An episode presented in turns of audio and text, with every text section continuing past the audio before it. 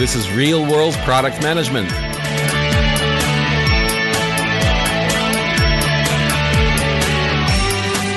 Hello, everyone. This is yet another episode of uh, Real World Product Management, and I have another guest for you guys today. Is Kaushal Vyas. Kaushal, could you, could you please introduce yourself? Tell us a bit more of uh, what you did and what you're doing right now.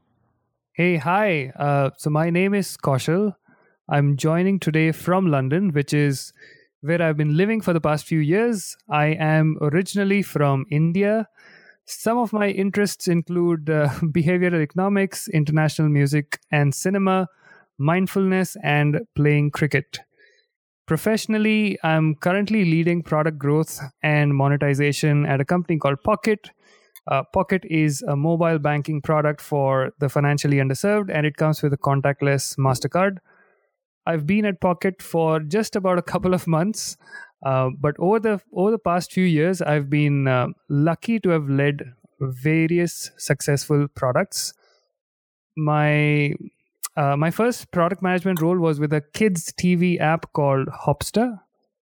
I was the first product manager there, and you know one of the highlights of my time there was was that during all the years that I was the product manager, the app was recognized with uh, best of 2014 best of 2015 and best of 2016 titles on the on the apple app store which was which was quite an uh, interesting achievement for a small team based out of london. Um, after that i spent some time with a company called gamesys who who are an online gambling product company. I was looking after a product called called unicorn uh, unicorn apps which was uh, a large platform product.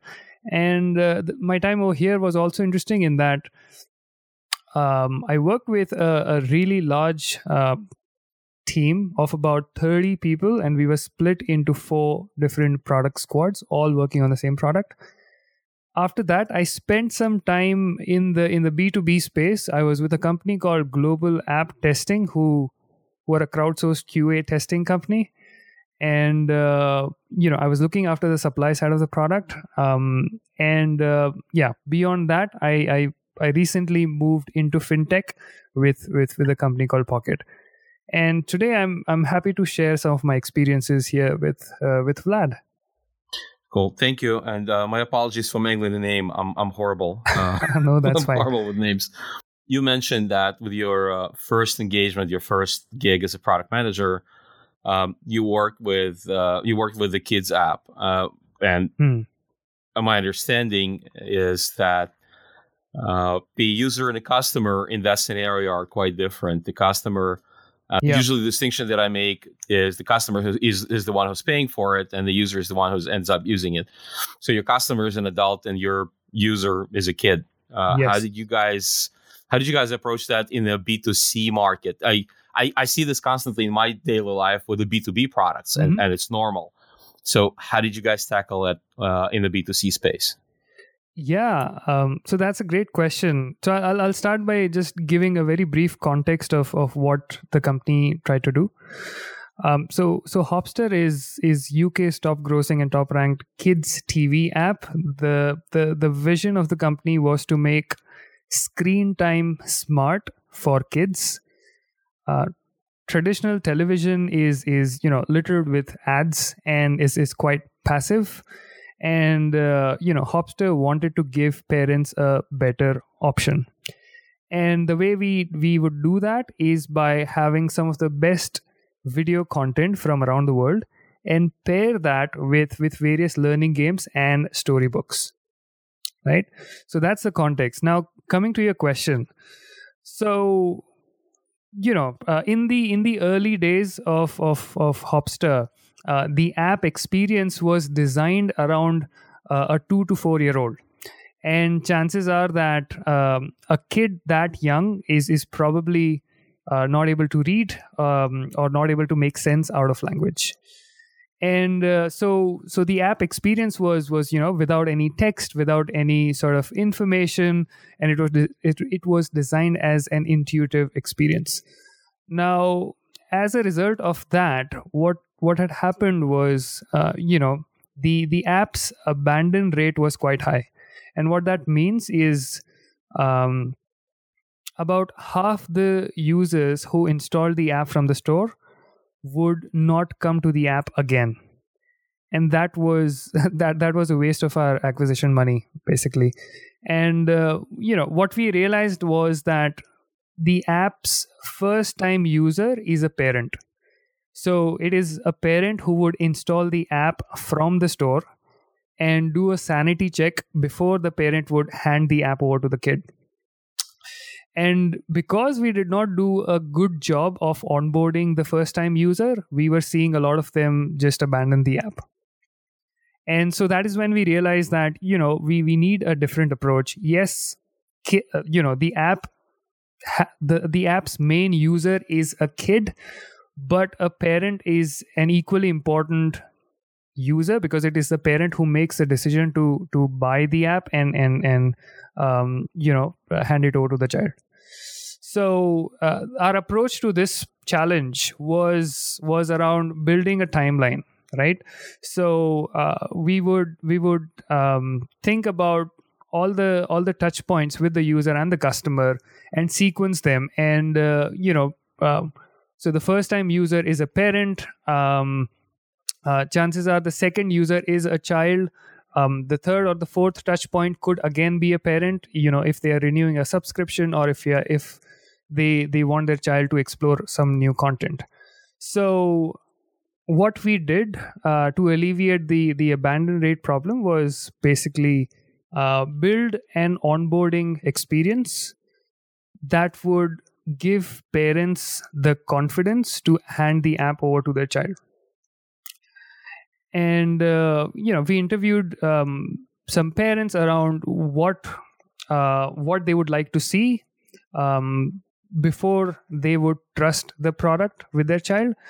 And uh, you know a few things came out. Like uh, parents suggested that they wanted to understand what was free and what was paid in the product. So the product was a was a freemium product. So some content was free some was paid. And parents wanted to know how that worked um, parents wanted to feel that you know the offering is is is safe it is curated it is um, it has the kind of certifications that kids apps should have. And uh, so yeah like the, the, you know the, the onboarding experience was was around trust around giving them the confidence around explaining them what the offering was. And in addition to this we you know we, we also wanted to encourage the parent to create an account so that we could we could get them into our crm and this was simply a business um, sort of objective around this because you know if, if the parent is not engaged the first time around chances are it, it, it is really hard to engage them second or the third time around so yeah like the onboarding experience was around uh, giving the parent the confidence that the product is safe for their child and also encouraging them to create an account in the um, in the app.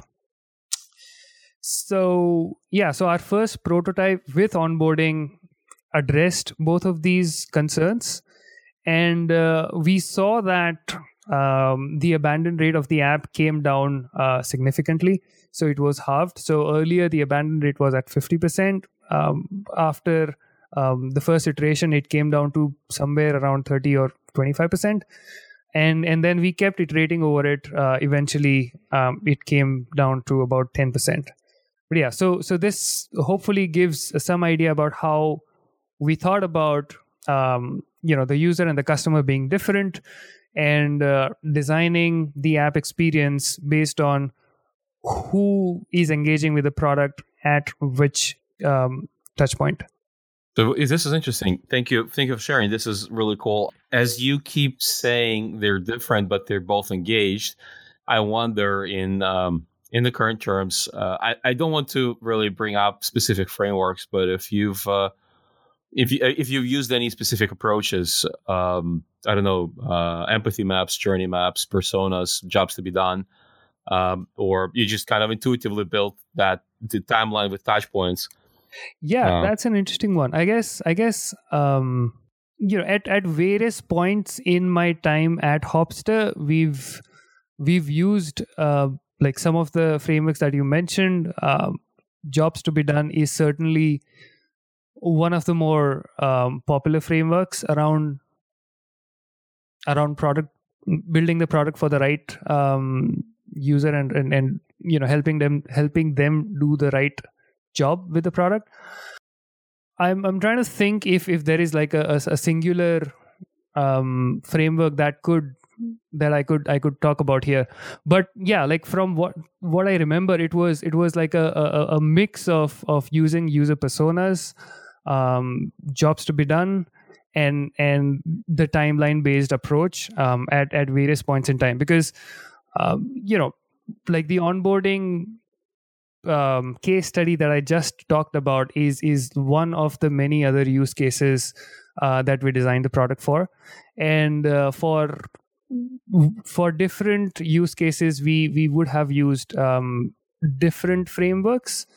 Um, so yeah like there there wasn't like a one one size fits all framework that that we were using across um, across all of the touch points across the whole product right and that that's that's that's a, that's a great answer thank you uh, sure. uh, it's, it's it has to be the right tool for the right job you can't uh, you can't really say like yes this is the only thing we're using Hmm. All right, cool. Um, so once you've left that company, uh, you transitioned to GameSys, the, the online gambling platform. Yes. And I have, I actually have a bunch of questions about this one. Um, one is I wonder how did you approach uh, platform as a product? How did the whole concept work? Um, was that an internal platform? Was that a platform you guys offered to the market? Um, can you elaborate on that a little more? Sure. Um, so I'm again going to start by giving a little bit of context around mm-hmm. around the company. So GameSys is a is a leading international online gaming operator it's it's one of the one of the larger ones in the UK. It it operates brands such as Virgin Casino, Virgin Games, Jackpot Joy, Heart Bingo, and and and some others. I was a part of a department called Player Services, and and Player Services, as the name suggests, uh, looked at everything outside of the games themselves. So, um, uh, placing bets or payment gateways or promotions or uh, hybrid apps, load times, registration, etc.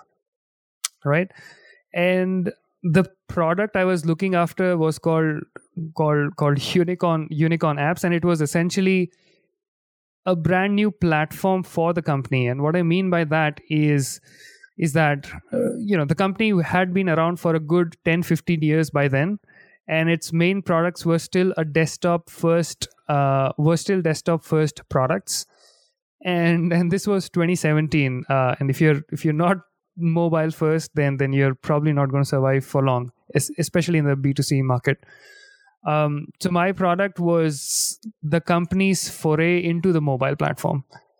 And uh, it was also a platform for a quote unquote platform in in a, in, in, in a different sense of the word for the rest of the company's products to plug into. So um, yes there was a front end aspect to it but there was also a back end aspect to it in in that uh, a lot of the company's other services such as payment gateways and uh, KYC and promotions and and recommendation engines and everything it would plug into that product which would uh, then be showcased to the user on the front end. So it was platform in, in in in like a couple of ways. One was it was a replacement for the desktop platform, and it was also a place for the rest of the company's products to plug into. Let me rephrase my question a little bit. Uh, you yeah. were still you were still uh, product managing that platform. Yes. Okay. So, uh, and, and this is this is um, just to give you a reason uh, for this question. Yep. Uh, this is some something that uh, a lot of companies are struggling with is uh, coming up with a rationale. Why should we call the platform a product, and what's in it for us? I mean, it's a platform. It's not like uh, uh, you know a, a product that we can offer or package and sell. It's our internal platform kind of like a CRM. And by by the description, what you said is, it it, it feels again, I don't know enough to really call names here, but it feels like it's a universal, kind of like a business. Con- business processes bus or or mm. data bus uh, feels like it. I'm not saying I, I, I understand what it is. I don't have enough uh, data to go on, but sure. um, it it just feels like it is a platform but not a product. How did the company rationalize that? Hey, let's treat this as a product. How did that happen? That's that's an interesting question. I think I think um, well, yeah, yeah, yeah. I, I, guess your question is also about the semantics of of what is a product versus what is a platform. Yeah, and that too. Thank um, you. So, in in in you know the the company's model revenue model or, or rather the company's business model was um you know having a solid white label gambling platform that could be spun off as you know uh, a custom made branded uh, product for for brand A and could also be used you know you you could apply uh, another branded skin to it for for another brand and so on. So i guess i guess it it was a platform in the sense that it was it was it, it was helping all of the other um, microservices integrate with uh, with something tangible. And uh, the company's rationale around calling it a product and and and you know having a product squad and product management uh, resources um, dedicated to it was was simply because it was important for the company to to make um, steady progress on that front uh, simply because uh, the, the the internet landscape was changing right? Um, dest- a, a lot of desktop first technologies like the the the, the product was um, product used flash so the desktop product used flash uh, quite extensively. And uh, you're probably aware that Flash died um, a terrible death over the last few years, where different like all all the mainstream browsers have now stopped either stopped supporting or provide a very limited support to Flash. And uh, so it was, you know, it was it was in the company's interest to to have um, a, a different product out there which could become um, the company's main um, product, uh, which we could sell to other brands. So, so yeah, like it, it, you know, it, it it made a lot of business sense for the company to to get this product up and running in a matter of a few months, uh, which is why um, it was it was given the title of a product. Uh, but in the pure in in the pure um, semantic sense, it is it is it, it was effectively a platform. It was not necessarily uh, building new kinds of uh, interfaces. It was just giving um, some of the old um, interfaces a, a, a new um, place to to to be visible if that okay. makes if that makes sense it may it, yes thank you for explanation it definitely makes a lot more sense once you started talking about platform being a, a white label capability uh, sure. for for to, to be spun off for other brands and uh, for other microservices to plug in it started sound it, yes it did sound like uh, it, it has it, it it has all the rights to be called right. uh, a, a, product. Uh, so yeah, definitely makes sense. Thank you for elaborating. It, cool. it, it, it paints a better picture now in my head, at least in my head. Awesome. Uh, the, the, explanation. Uh, okay, so you've mentioned that's that's the place where you had 30 developers and you were split into the multiple teams. You call them, I think you call them squads. Yeah. Uh, to work on this one product. So yep. that's another interesting challenge that I've seen uh, in multiple engagements where product is large enough to warrant large development team, but then you can't really manage 30 40 50 people you have to break them up into uh, product teams or or agile teams however you want to call it sure and challenges that i've seen and, and this is this is kind of the question to you what have you seen on your end my my for my what i've seen on my end was it's hard to come to a certain level of understanding especially when teams are both very uh, either all teams are very innovative and uh, trying to get things done better. Uh, mm. So they they look for opportunities in all the areas, not specifically the areas that were assigned to them, and they they it, it, they have good intentions, right? They trying to do better. Or sure. teams are very passive and they only do what they were supposed to do. They're not looking for ways to improve things. They're not looking for opportunities to innovate and improve. And it all falls on the product manager to kind of run around and, and, and tell everybody what to do and sure. uh, do all the orchestration. So what was what is this, what is your story? What what was the situation uh, with those teams? It was um, yeah. So because um, uh, so as I mentioned in, in my previous response, because it was a, a, a very important product for the company, and it was quite a large initiative within the company. Um, we we had a huge backlog, and uh, this also meant that we we, we needed the the all the technical muscle, um, all all the resources we could. And so, so the 30 people we had included developers, designers, QA, uh, people from insights, business analysts, and product managers. And uh, you know, it's like having a single product squad of these many people is is basically not not practical because it, it, it makes all of the it, it makes the the team unwieldy like having meetings with everyone uh, involved uh, coming to to a consensus is, is going to be hard.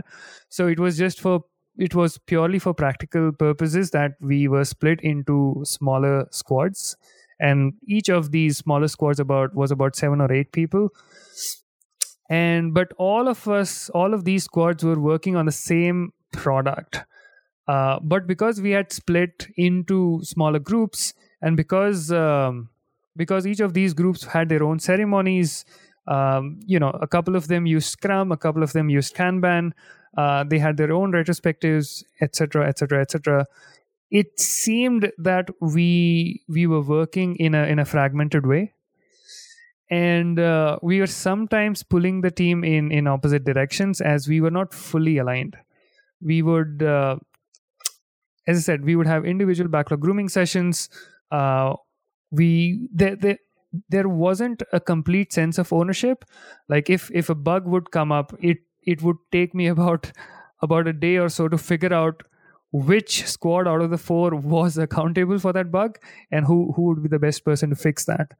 So, so to summarize, the challenges were around alignment, uh, ownership, and and and generally speaking, a cohesion um, that was lacking among the squads.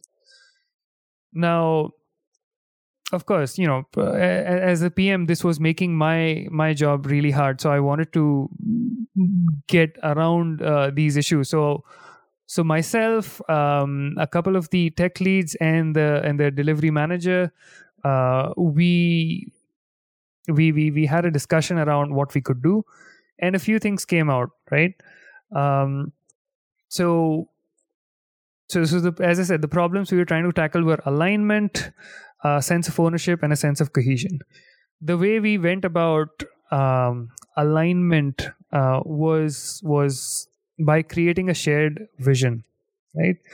So uh, I wanted us all to define the North Star that would guide everything we do going forward. So I gathered everyone in a workshop for a couple of hours and uh, got every one of them to write their views on what we were trying to do on post it notes. And i you know i wanted to ensure that everyone was involved in that. Um, um, i would encourage everyone to think about the why the quote unquote why the the purpose and uh, you know like the what came out of that was um, was like a, a singular statement uh, which went um, we want to help our customers quickly find, discover, and place bets on the games they love. Right. So, this, I mean, to an outsider like you, this may not be the most relevant thing, but yeah, like this statement gave us a sense of uh, purpose. And this statement sort of um, was unique for all of us. So, all the four squads would look at this statement for guidance and uh, on the back of this on the back of this uh, vision workshop i then had another workshop where we talked about our success metrics so we've we've, we've defined what our why is we now wanted to define our what. So so for for us basically uh, we were looking for something that that would tell us that we were making progress on the why. And uh, so so so the KPI or the success metric was was around time to wager, and uh, what this meant is like from from the point that a user logs into the product, how long does it take for them to place a bet? And the lower this KPI, the lower the time it takes for the user to wager, the faster it is for the user to find the game. And that was our definition of success. So we knew our why we knew our what and and this uh, sort of guided everything that we were doing. So earlier the teams were moving in opposite directions. Like some of them were um, they, some of them wanted us to pursue initiative a. Uh, another squad was was quite passionate about initiative b. Um, but now now that we had we, we'd all sort of agreed on you know guys this is what we are trying to do it gave me a, a reason to to sort of argue with them. Um, and you know like so if a certain team would say that we are passionate about initiative a uh, the next um, sort of counterpoint to that was hang on is this really taking us along the lines of where we want to be so so yeah like this this helped the, the the the vision workshop and the the the success metric workshop it it helped um, all of our conversations around alignment. Now, um, the second bit was was you know around creating a sense of ownership.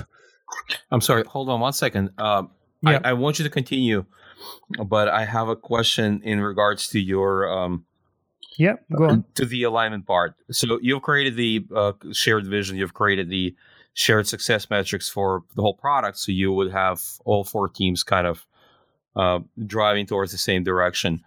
Uh, yeah.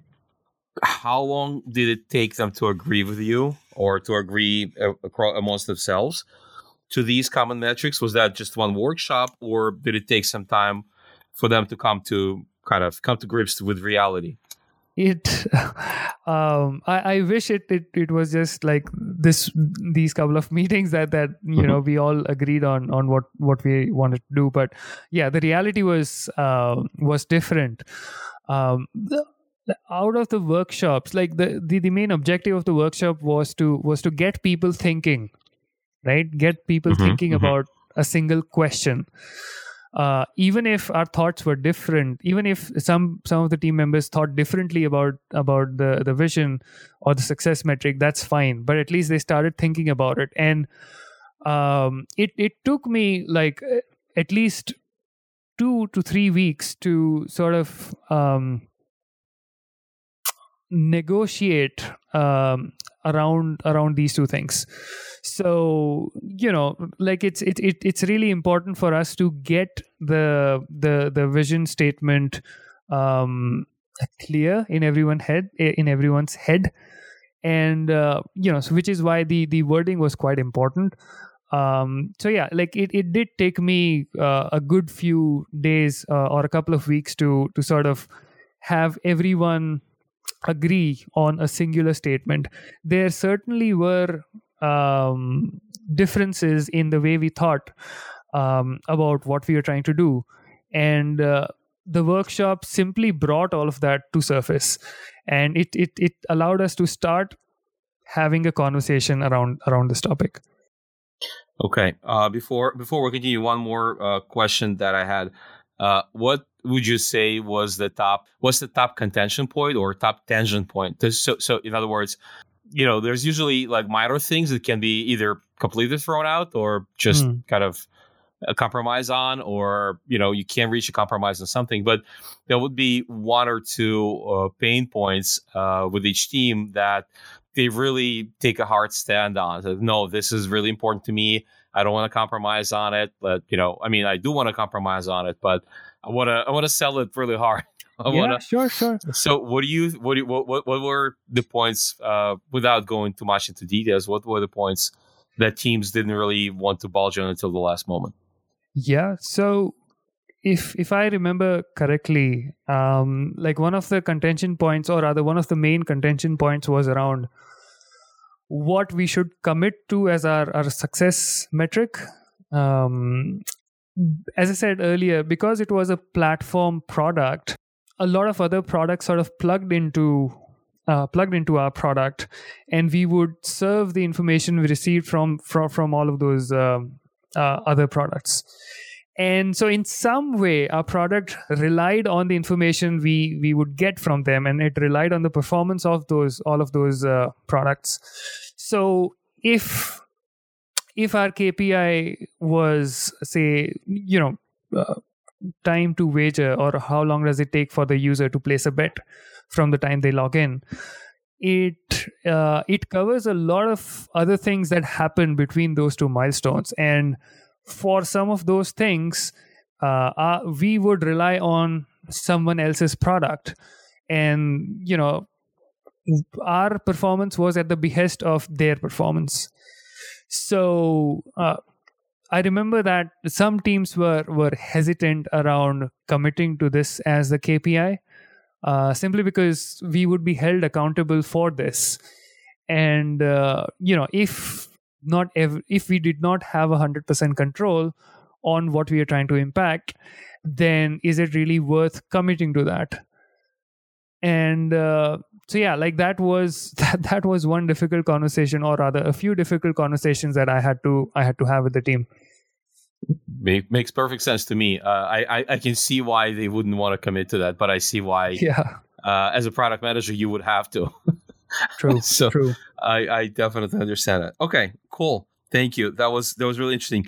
So you have two more left. You have um, ownership and cohesion.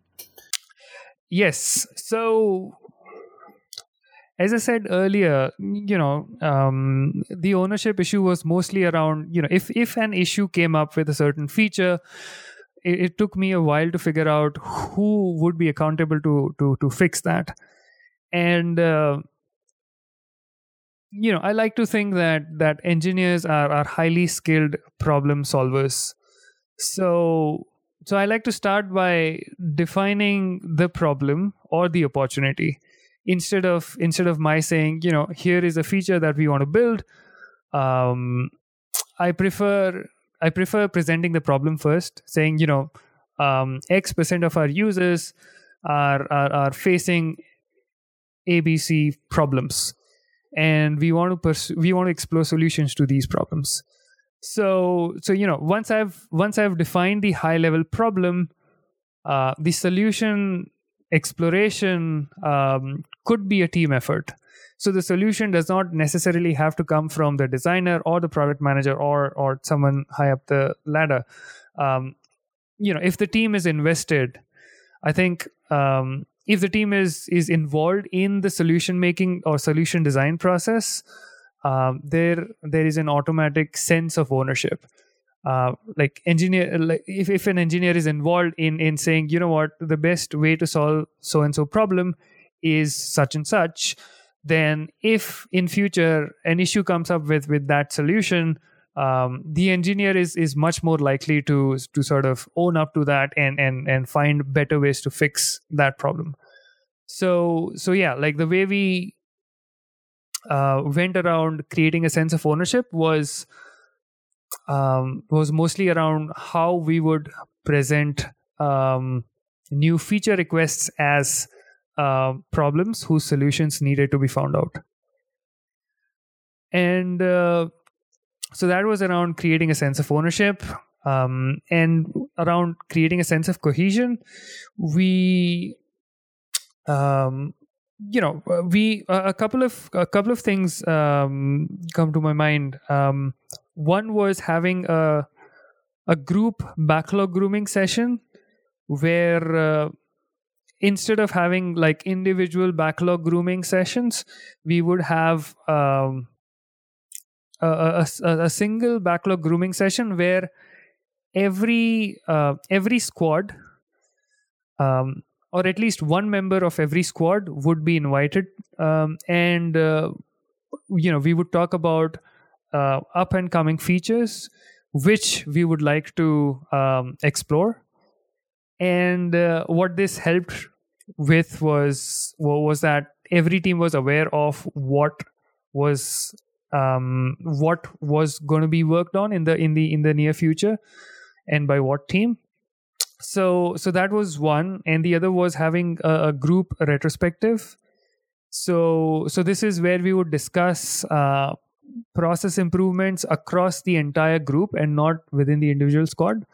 So so yeah like having a group backlog grooming session and having group uh, retrospective sessions we were able to uh, generate visibility about uh, what the entire group was going to be doing and and also discuss uh, and it also gave a forum for everyone to talk about how we could improve as a as a, as a group um, rather than individual squads. Um, so yeah like in, in summary uh, the way we went about solving some of these problems were step one create a shared vision.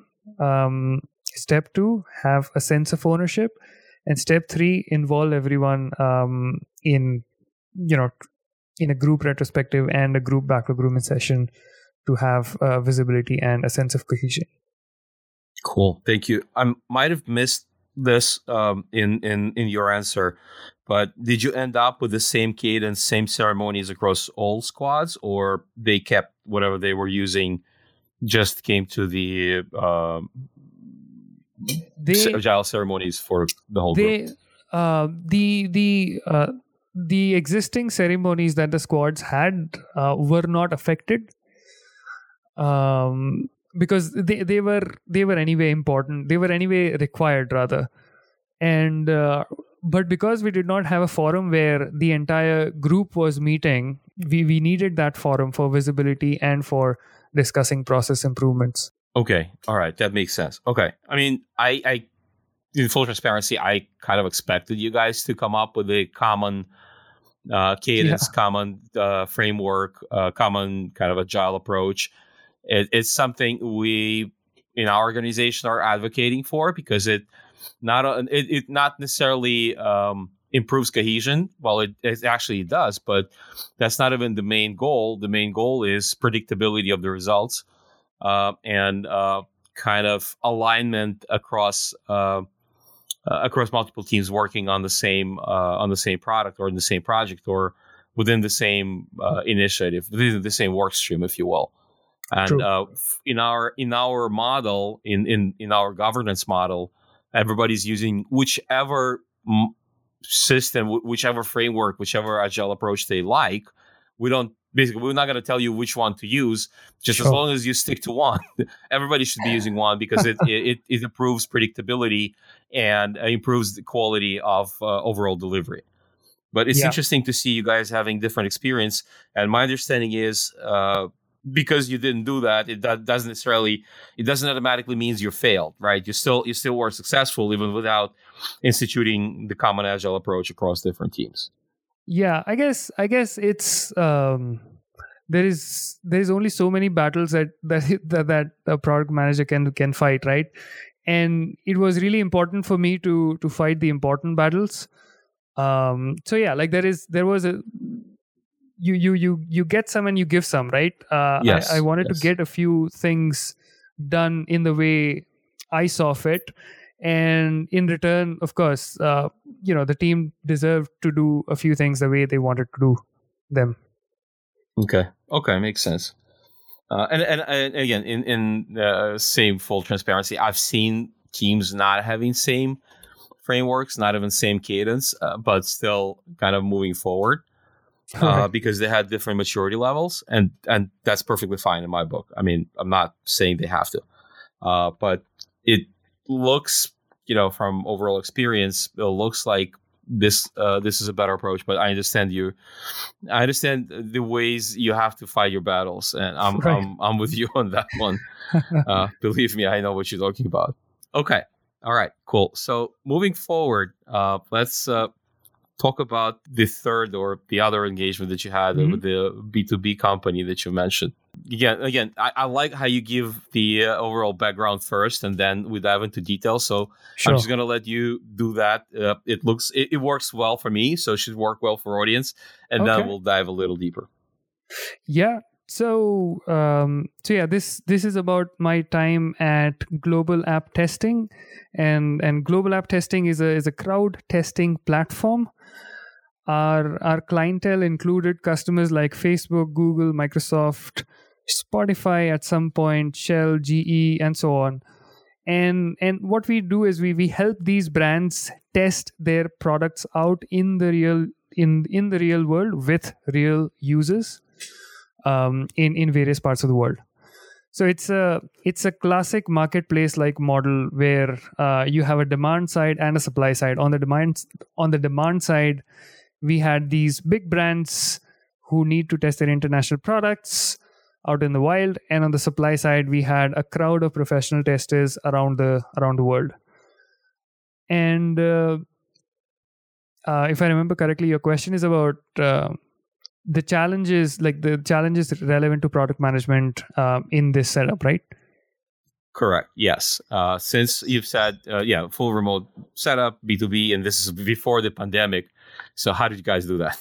Yeah, yeah. So um, so working at at at global app testing was an interesting experience in terms of orchestrating distributed teams. We we had product sales, marketing, and finance teams in London, and uh, all the other verticals like tech, QA, operations, data science were in were based in different parts of the world uh, even within my product squad we had we had to work with at least at least three time zones. And and this made it a little bit tricky for us to move together at at first. Now the challenges were were primarily primarily around engagement within the team. It was it was it was hard to have live discussions. It often happened that it's it's lunchtime for some devs uh, when you want to discuss something important and it's you know it's it's yeah it's it's not lunchtime in in london. Um, another challenge was that it was it was hard to generate team chemistry because we were not co-located. Uh, and needless to say that uh, english was the second language. It was it's it's third for me. And and it, this didn't really help at the at the start so our, our meetings uh, early on they were quite dry um, you know with with little to no participation from the team. And uh, this led to again a lack of ownership uh, slower velocity and and and communication gaps. So in order to to come around some of these problems we we made a simple simple start. We we had the team members lead the recurring meetings like stand-ups or retrospectives. And uh, after some time like after a you know a couple of weeks or so the team members who were leading these meetings they started seeing that that everyone else responded well to their instructions during the meeting. And and that gave them the confidence to participate um, the, the the concerns they had about about English being their second language early on, they were uh, they were less of a concern now because they saw that they were able to successfully lead some of these uh, meetings. So allow me to interrupt you for a second. Yeah. Was that just one appointed person specifically uh, per team, or did you rotate that facilitator role across different team members to kind of see who would who would do it better? It was uh, so I, I like to think that that uh, all of these groups are like especially the stand-ups and the retrospectives they are for the team uh, rather than for the product management person or, or someone else.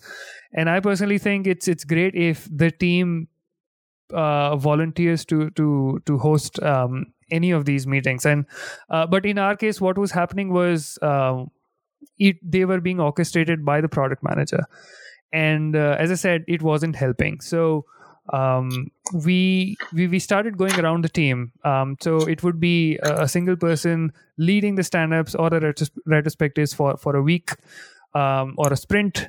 And then uh, they would pass it on to someone else uh, for the next sprint. So rotating. Yep. Good. Yep. Thank you. So yeah. So after that we we also switched to having asynchronous communication and uh, you know async communication is when when you send a message without expecting an immediate response. Uh, for example you send an email i open uh, and respond to that email uh, a few hours later. Um, and synchronous communication is is when you when you send a message and the recipient processes the information and responds immediately. So in-person meeting in-person communication like uh, meetings are, are purely synchronous communication. Now um, the way this helped us was it you you you you're probably aware that uh, engineering requires deep work right? In that uh, you would want to work on on on specific agendas for uh, unbroken uninterrupted periods of time. And uh, having asynchronous communication allowed um, us all to do deep work. It it reduced the interruptions. It gave us time to think about what question was being asked, explore a response before sending it, and uh, you know, uh, plus because we were in different time zones, async communication was was in a way inevitable. Um, but my or the, the, product management specifically saying that you know we don't need to uh, respond to questions live. I think that went a long way in in alleviating any of the concerns the team members had around around communication or, or live meetings. So so yeah like moving from sync to async communication was uh, another thing that that helped um, our communication challenges we then beyond that we we started having uh, virtual coffees um, you know with with a, with a slack bot pairing three members of the team and scheduling a meeting for them.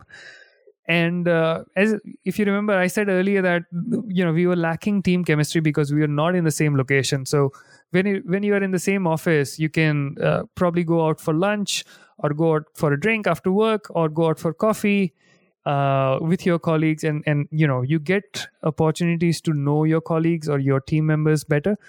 Um, so yeah which is why we started exploring having virtual coffees. And um, uh, we would we would do celebratory lunches. So after launching a feature we would all have lunch on a video call together.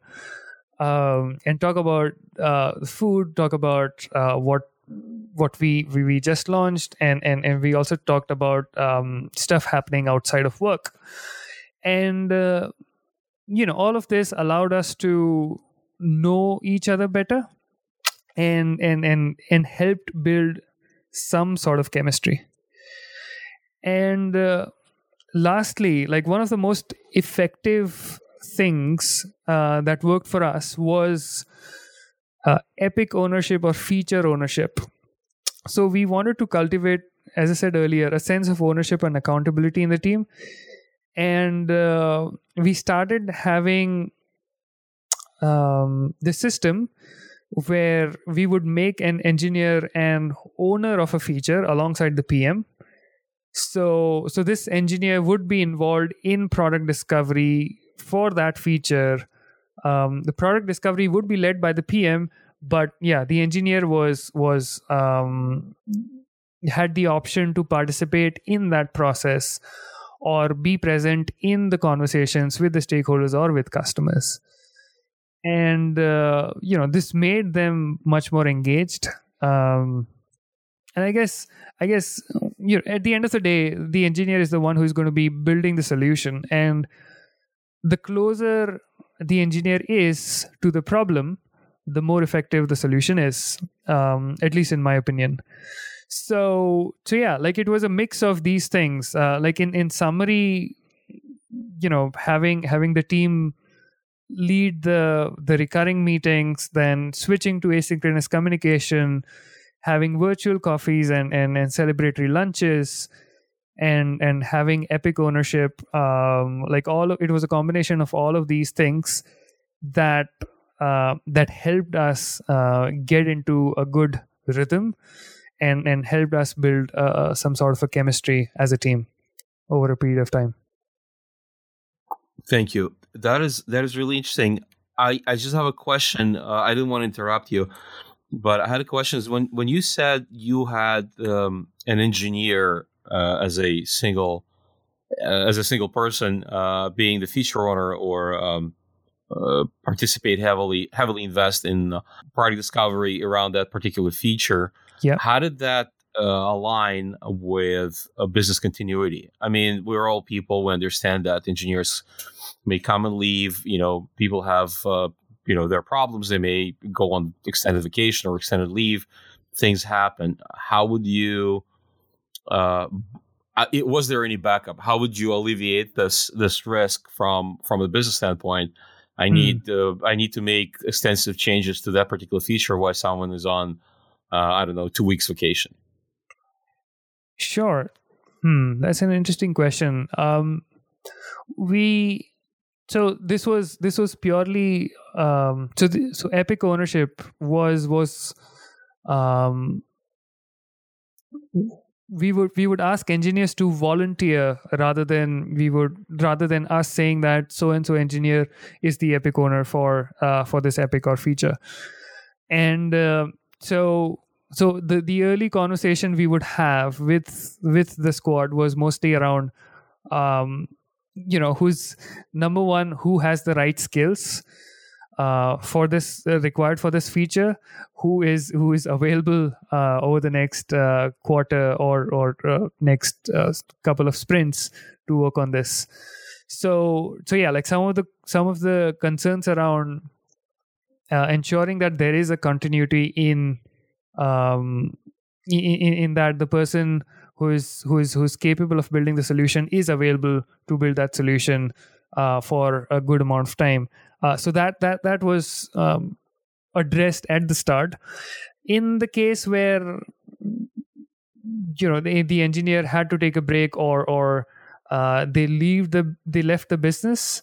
If I remember, if my memory serves me right, it was the engineer would i mean it would it would be a standard handover process where the engineer would uh, basically work with one of the, one of their colleagues and uh, you know write up stuff that uh, that would make sense to this other colleague and and pass on the ownership to them um so yeah like it was a combination of of of of ensuring that the engineer is available right at the start before we begin the feature and then in case of the engineer leaving uh, midway through the feature, uh, it would be like a, a, regular handover to to a colleague.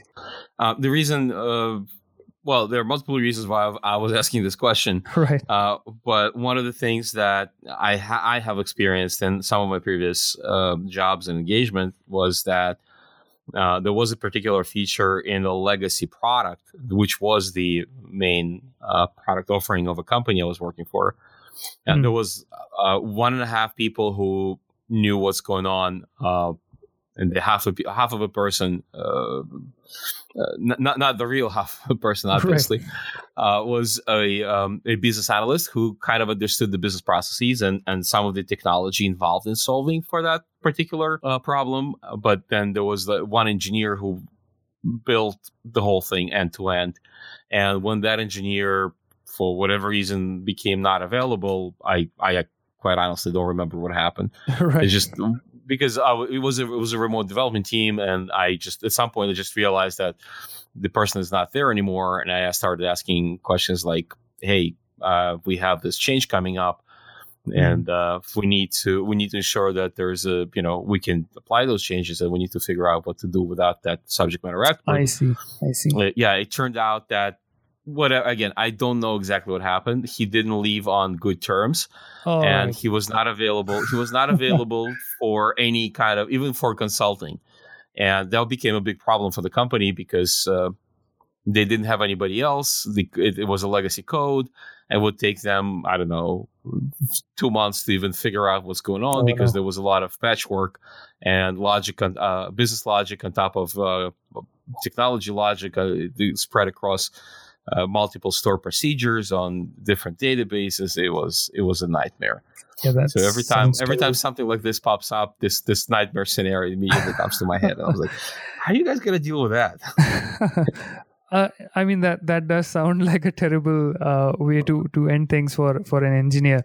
It, um, just sometimes it is what it is, it, and again, it it I, am not really I don't really remember what happened and don't really care at this point. I'm just saying this is the business this is the business uh, scenario that uh, whenever you are thinking about assigning responsibility, that's something that's a risk you need to alleviate somehow.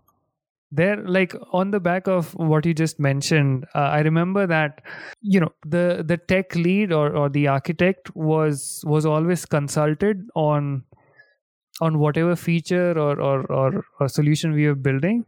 So even if like an engineer uh, was the subject matter expert for a certain feature, uh, they would have consulted the the the tech lead or the architect, and uh, you know, so there was always uh, another brain who who would have some context of what the solution was. So so that was our like plan B if if that happened. But thankfully, we did not have a situation like, like the one you mentioned. Yep, that lucky you. All right. Uh, as we coming up to uh, coming up at the end of the hour, I have a couple of questions. Uh, they're regular, kind of same thing I ask every guest on the show, and uh, I started I started offering a choice which one you want to tackle first. Um, there are two questions. One uh, is in this new world, and I remember you know you said that you just started a new job a few months ago, so it sounds like you started your new engagement, your new job right when the pandemic hit or thereabouts. Uh, what, how? So the first question is, how were you affected by this new norm or this, you know, new situation? And the second question that I always ask on this podcast is, do you have any questions for me? So this is your chance to turn the tables around and ask me for whatever whatever questions you have. Uh, hopefully, we're not gonna you know discuss world politics or you know how to solve the world hunger or develop a vaccine because I have no idea. I'm not life science life science expert, uh, but something around uh, product management would do nicely. So either one you wanna you wanna tackle, uh, either one you you wanna go with first or second. Let me know. Um, yeah the second is is is fine. The second one is okay. Uh the, about the first one you know like the, i'm i'm just wondering if there is um so yes the crisis has had an effect on the business. I'm just wondering if um if i would be okay uh talking about it on a public forum. So if um, I can, I can probably speak about how it has affected the way we go about our day to day, rather than the impact on the business. Um, does that does that sound okay? Yeah. Yep. Sure. Whatever. Whatever. Again, this it's more it's more of a recurring theme. We're all living in this new world. Uh, so, and, and and some of the previous guests started with how they go about doing performing their job responsibilities. Mm. and we we always slip into you know how this affects personal life because now we are working out of our personal spaces not workspaces. Mm. so it's it, it it's inevitably you know merge and affect each other. So however you want to tackle this uh, by all means. Yeah. So so I'll, I'll, I'll start by uh, start with the first question around um, how this crisis has has affected day to day work and, and product management in, in general, at least for me. Yeah. So, of course, you know, a large majority of the companies have have have encouraged their employees to work from home and uh, pocket is no exception in fact yeah like we even before the government announced a lockdown um, our company um, internally encouraged everyone to to work from home uh, if that was possible. And again this this came as a little bit of surprise uh, of course because there wasn't like a a, a two week heads up that uh, that this was going to happen. So uh, initially like the first week was or rather the first 10 days or so were were were challenging um, simply because um,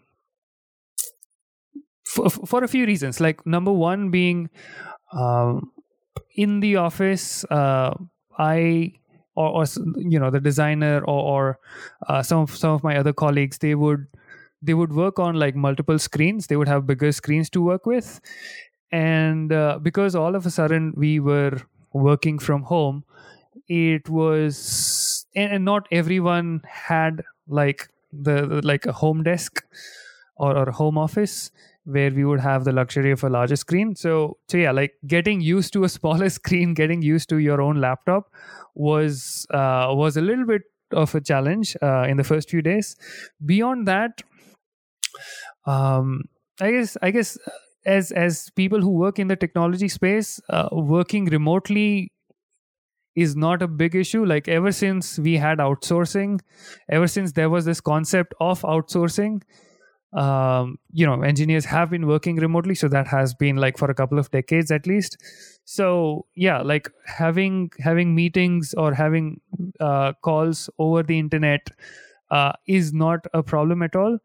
Uh, but sometimes yes like the you know when you're in the office and when, when you have some of your colleagues uh, sitting just across the across the hall it's quite easy to to engage them in spontaneous conversations about work and uh, you know like you you have the luxury of of using a notepad or a whiteboard to to explain um, you know your your question or your query and have a discussion around around that diagram or or whiteboard presentation that you've made. Um, but yeah if when you're behind the screen when you when you're working remotely you you don't have that luxury. And uh, yes you have uh, you know tools like miro and whatnot to to create like online whiteboards or or, or virtual um, uh, workshops and whatnot. Uh, but again you need to set them up right?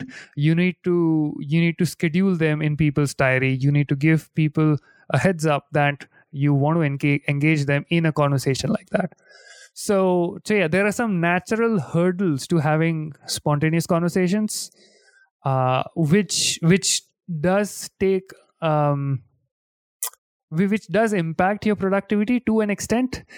Uh, but you know rightly or wrongly we we, we can't change um, we don't have a have an, any other option right? We we we we have to get used to to this new way of working at least for a few months if not more. So i guess um, at least my team has taken well to it. Uh, you know, our conversations over Slack or or our video meetings over Zoom or or any other uh, tool that we've been using, they they they are they are going just fine. Uh, people do miss having spontaneous conversations around work or you know even beyond work. Um, we, we we do miss uh, going out for a drink after work or or having lunches together in the office. Uh, we sometimes have like virtual coffee sessions with with my team, uh, where we just talk about what's new on Netflix and uh, we, we talk about all sorts of things uh, over there. So yeah, we, we we're trying to find ways in which we can engage uh, more spontaneously and and talk about things outside of work.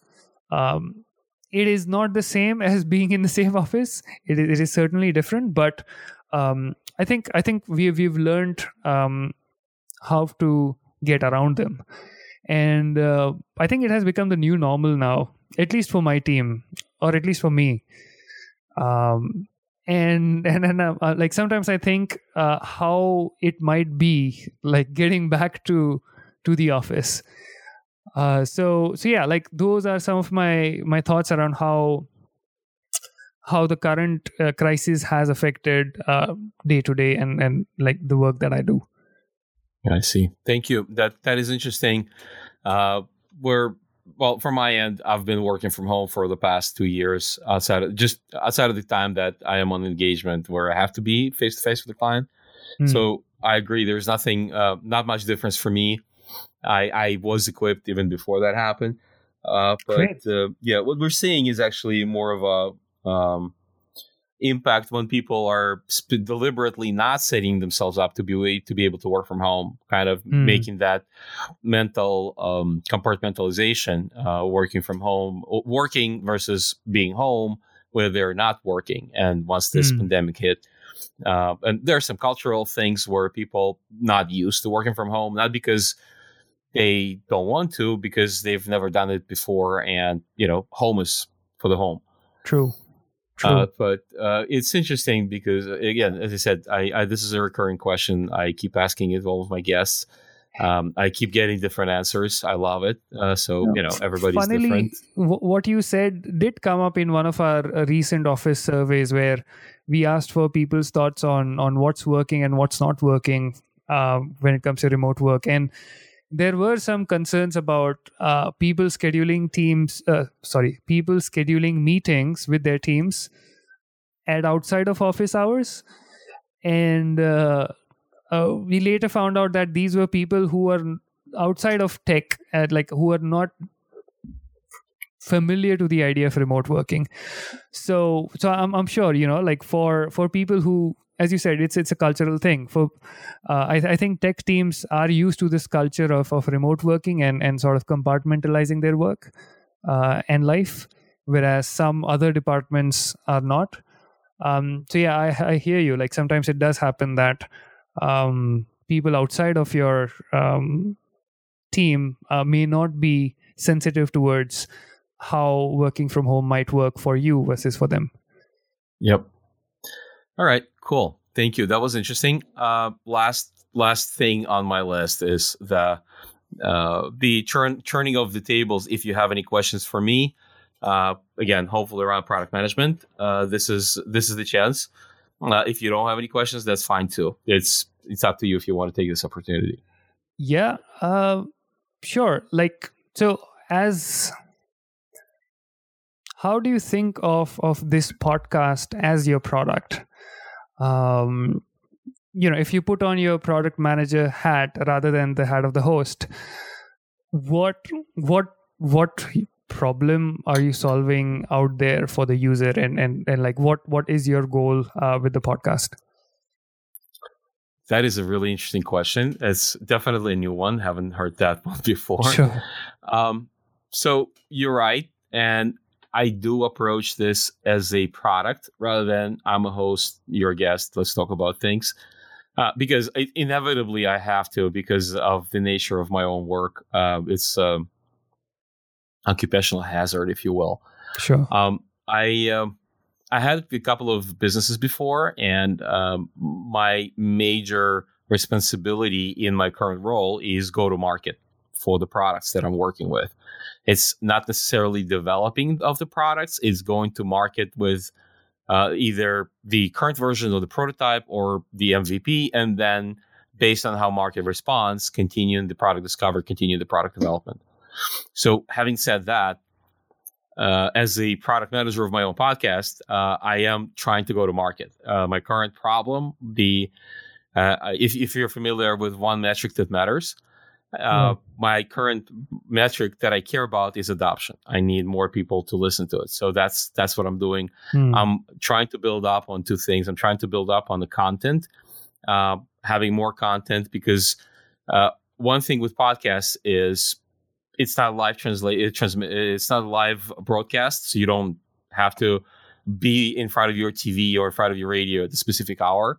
True. and everybody can listen to any episode they can. They can. They don't have to start with episode one. They don't have to start with the latest episode. They can start with episode number five and then go to twelve and then go to one. So every episode is. Uh, it, it's a little different from episodes in your favorite uh, sitcom or your favorite Sure. TV series. Every episode has to stand on its own uh, on its own two legs Interesting. and uh, and and uh, so that's the content front. It you know expanding on content, having interesting episodes by themselves is is important. And the second part is expanding into as many platforms as possible. Unfortunately, I can't do live videos. I can't do videos, you know, with my talking head and, and, and a guest talking head Right. uh, because not everybody's equipped and, and people don't necessarily want to be v- seen. Hmm. Yeah, so uh, it, it, it's a challenge. I sometimes I talk to people who don't want to be seen. Sometimes I talk to people who do want to be seen, but they don't have necessary capabilities. Uh, Hmm. Even you know, if rec- even just recording the uh, audio stream is challenging. Think about recording the video stream. uh, so uh, I'm I'm trying to kind of sidestep those things and still expand into video platforms like YouTube and others, but mainly trying to get to YouTube right now. So I, Alright. I started the channel on YouTube I started posting episodes there with just you know plain visualizations. At, but at least now you can listen to uh, these podcasts on YouTube as well. So, and again, since this is not my full time job, I only have so many hours I can dedicate to uh, producing, uh, getting the guests on, uh, having the actual interview, then uh, post production, uh, producing the episode, uh, creating all the necessary meta work around it, and then posting it all over the place. Hmm. So, uh, you know, with I'm, I'm working with what I have. I I don't think I'm doing everything I should be doing, it, just because I don't I, I lack enough time and knowledge. But as I keep working through this, either iterative approach to product development, uh, I'm sure I'm I'm sure I'll get there yeah. because I like the topic. I like doing what I'm doing. I like uh, product management as uh, as both science and art. I keep Hmm. saying this: the product management is much science as it is art. So you can't just go and get MBA and become a product manager, uh, become a, a solid product manager. True. Uh, yes, you do need education. Yes, you do do need to learn as much as you can, but you also need to have real world experience making things happen in whatever branch of you know responsibilities uh, before you can really become a, a, good product manager. So Absolutely. yeah, that's that's. Uh, thank you for the question. That was good, and that's that's the answer. Brilliant. Thank you for for for sharing your answer. All right. Thank you so much. Uh, we're slightly over time. I don't think it's a problem. Uh, thank you very much for uh, being a guest, such an awesome guest on the show. Thank you for having me, Vlad. Pleasure. Absolutely. It's a pleasure. Thank you very much and uh, see you soon. See you. Bye. You've been listening to The Real World Product Management, and I've been your host, Vlad Grubman. Until the next time.